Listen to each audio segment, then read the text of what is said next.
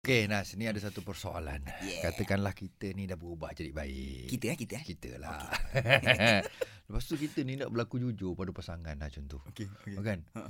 Kita cerita pula kisah-kisah lampau yang buruk-buruk pula pada pasangan kita. Aduh, kacau ni. Wah, benda ni bet- okey ke tak okey? Ha ah. Okey, kita tanya Ustaz Yusri. Ah, macam tu. Ustaz. Boleh ke Ustaz? Okey. Berkenaan dengan boleh atau tidak mendedahkan aib kita ke uh, aib diri kita sendiri pada orang kan. Mm, mm, mm. Sama ada soalan yang ditanya tadi kepada Pasangan. pasangan contohkan nak jujur lah kononnya kan contoh lah. Okey. Kadang kejujuran ni kita kita melihat pada tempat lah. Ha, ha. Kalau kita nak jujur dengan pasangan contoh manusia ni tidak lari daripada melakukan kesalahan. Betul. Semua manusia buat salah. Mm, mm. Ada orang kata apa kalau orang tersebut uh, istilahnya apa zaman gelap kan. Ah, zaman Semua gelap. nak buat salah. Ha, zaman gelap ni semua buat salah. Betul, betul. Cuma bila buat salah tu kita taubat, taubatan nasuh bertaubat kepada Allah.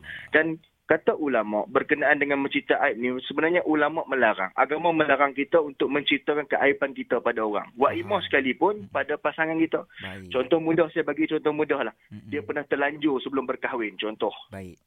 Ha, dia nak jujur kan. Soalan tadi nak jujur. Kata kalau saya tak jujur Ustaz nanti uh, suami saya kata saya ni tak jujur pula. Mm, mm. Tengok pula situasi. Mm, mm. Kalau dia menceritakan keaiban itu, contoh dia pernah berzina, terlanjur kepada suami dia, Mm, mm, mm. adakah suami dia boleh terima? Ha, itu Itulah. persoalannya. faham Berapa kerat suami yang boleh terima? Allah.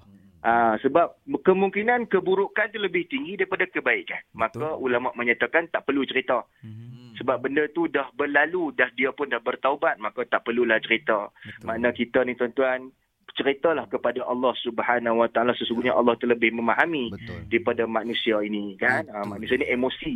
Ha, itu. Betul, betul.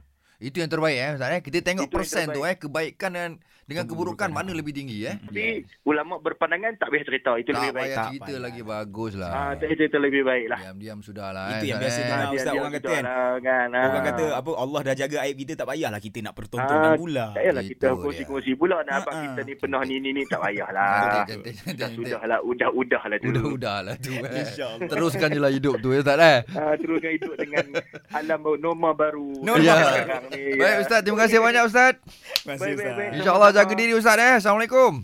Waalaikumsalam warahmatullahi wabarakatuh.